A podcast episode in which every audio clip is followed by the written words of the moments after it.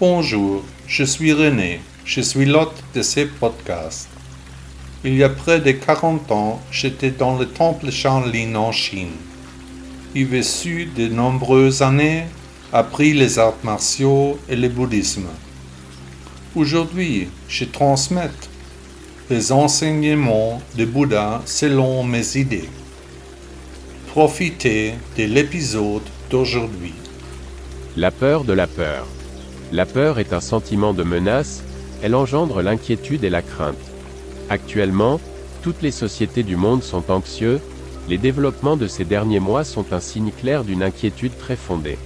Qu'il s'agisse d'inquiétudes liées à la santé ou aux difficultés économiques, la peur s'insinue dans toutes les fissures, se répand dans chaque foyer.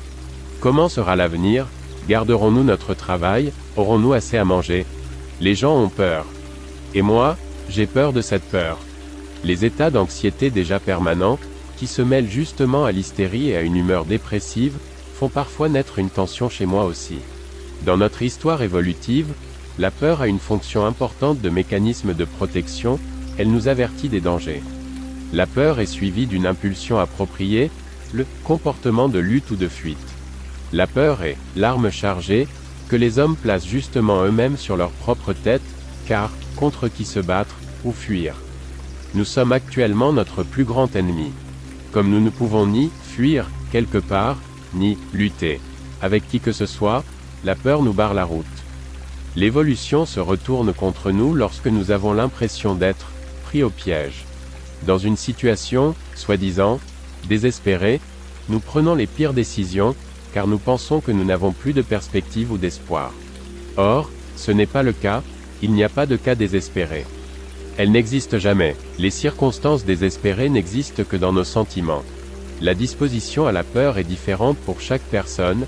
Certaines personnes sont plutôt anxieuses, d'autres sont du type plus audacieux. Les processus d'apprentissage ont façonné chaque individu, en fonction de son histoire. Ceux qui ont fait de mauvaises expériences très tôt sont plus prudents. L'effondrement actuel de notre communauté est dû aux peurs, une certaine dynamique propre s'installe justement dans les processus. Les peurs s'étendent à d'autres domaines sociaux, des effets émotionnels s'y ajoutent. Pour le dire très simplement, chacun est le prochain de soi-même. Tout comme nous ressentons naturellement des peurs, nous devrions également avoir peur de la peur en soi, car si l'hystérie et l'humeur dépressive qui l'accompagne se renforcent, le retour en arrière est très difficile.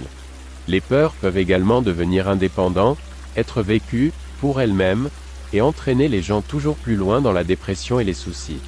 La vie n'est composée qu'à 10% de ce qui se passe et à 90% de la manière dont nous le gérons. La clarté avec son propre « moi » mène à la détermination. Bouddha nous a conseillé d'accepter notre destin, de concevoir nos vies comme le « chemin du milieu ». On a peur que si l'on n'est pas d'accord avec soi-même. Hermann Hesse, écrivain allemand 1877 à 1962. Nous avons tous peur. La différence réside dans la question de savoir de quoi. Franck Thies, écrivain allemand 1890 à 1977. Merci beaucoup d'avoir écouté le blog de Bouddha. N'hésitez pas à visiter mon site web. À demain.